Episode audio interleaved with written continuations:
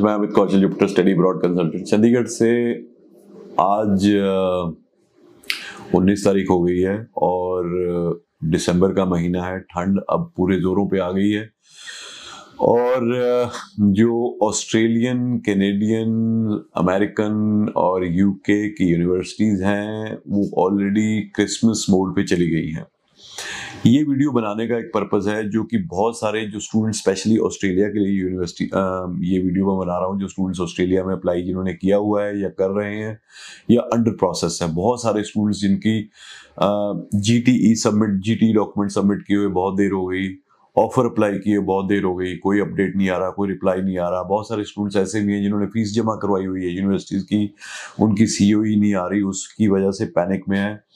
तो आपको मैं एक ये मैसेज ये वीडियो के द्वारा आपको मैसेज देना चाहता हूँ बिकॉज़ इस टाइम पे स्पेशली अगर मैं बात करूँ जो आपकी ऑफ़र लेटर डिले हो रही हैं या जीटी पे रिजेक्शन आ रही है जीटी पे बहुत ज़्यादा टाइम लग रहा है प्रोसेसिंग होने के लिए उसका रीज़न सिंपली मैंने पुरानी वीडियो में बोला था कि इस टाइम पे यूनिवर्सिटीज़ जो ऑस्ट्रेलिया की हैं, वो एक हाई अलर्ट पे हैं। हाई अलर्ट पे स्पेशली अनफॉर्चुनेटली हमारे रीजन के स्टूडेंट्स को लेके, जिसमें पंजाब, हरियाणा उत्तर प्रदेश, राजस्थान, ये स्टेट्स के स्टूडेंट्स हैं तो उनको लेके थोड़ा सा हाई अलर्ट पे हैं। एक्स्ट्रा स्क्रूटनी चल रही है एक्स्ट्रा स्क्रीनिंग चल रही है।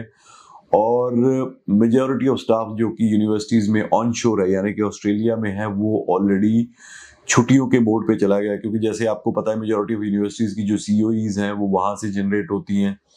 मेजोरिटी ऑफ़ यूनिवर्सिटीज़ की जिनकी फाइनल ऑफ़र लेटर जिसको अनकंडीशनल ऑफ़र लेटर बोलते हैं, वो भी वहाँ से होती है। इवन यूनिवर्सिटी ऑफ़ न्यू पहले बड़ी आसानी से, बड़ी जल्दी ऑफर्स अनकंडीशनल ऑफर्स और सीओ e दे देते थे बट अभी उनकी प्रोसेस तकरीबन डेढ़ दो महीने से चेंज हुई है। बहुत एप्लीकेशंस ऐसी हैं जो अभी तक ऑफ़र भी नहीं आई है। तो मैं जानता हूँ I can understand students are under panic but बिल्कुल भी पैनिक होने की ज़रूरत नहीं है। This is happening for all the students who have applied in University of Newcastle, and of course, बहुत ऐसी यूनिवर्सिटीज़ हैं, जैसे यूएसक्यू का मेरे को बहुत सारे लोगों का आया कि अभी हमारी जीटी क्लियर नहीं हुई फ्लिंडर्स की जीटी क्लियर नहीं हुई। तो all these universities are taking longer than usual तो आपको थोड़ा सा पेशेंस रखना पड़ेगा।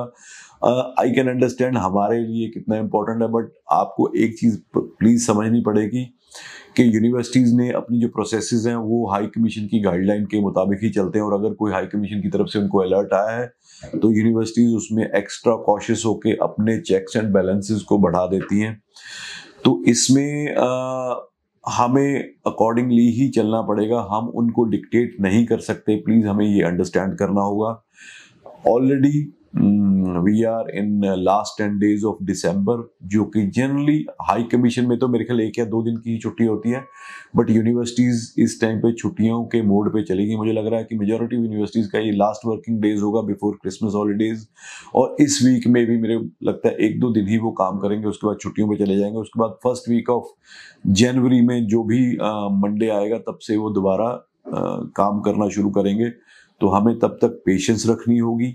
जिन लोगों की सी आ गई अपनी फ़ाइल सबमिट करिए और जिनकी अभी तक सी नहीं आई हैं, वो एक बार दोबारा फॉलोअप करिए।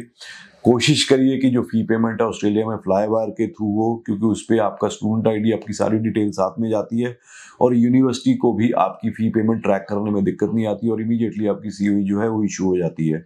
जो बाकी चीज़ें अब आपको अगले इनटेक पे ही फोकस करना है और अगर जीटी अभी तक क्लियर नहीं हुई है तो आप इस वीक में उम्मीद कर सकते हैं कि हो जाएगी। अगर नहीं हुई इस वीक में तो हमें फिर आफ्टर न्यू ईयर जो छुट्टियाँ होके दोबारा रीओपन होगी यूनिवर्सिटीज तभी हमें उम्मीद लगानी चाहिए। तो इसलिए मैं चाहता हूँ कि आपकी एक्सपेक्टेशंस आप सेट कर लो, कहीं ये ना हो कि आप सोचो, आज आ जा आ जा उसमें आप पैनिक में ज़्यादा आ जाओगे एंग्जाइटी ज़्यादा होगी और डिसअपॉइंटमेंट भी होगी। तो उम्मीद है ये आपको कहीं ना कहीं थोड़ा सा रिलैक्स करने के लिए मैं वीडियो डाल रहा हूँ सो दैट आप आराम से रिलैक्स हो जाए क्योंकि आपके पैनिक करने से, आपकी एंग्जाइटी से उनको कोई फ़र्क नहीं पड़ने वाला। उन्होंने अपने तरीके से ही काम करना है तो हमें भी थोड़ा सा रिलैक्स होने का रिलैक्स होना चाहिए।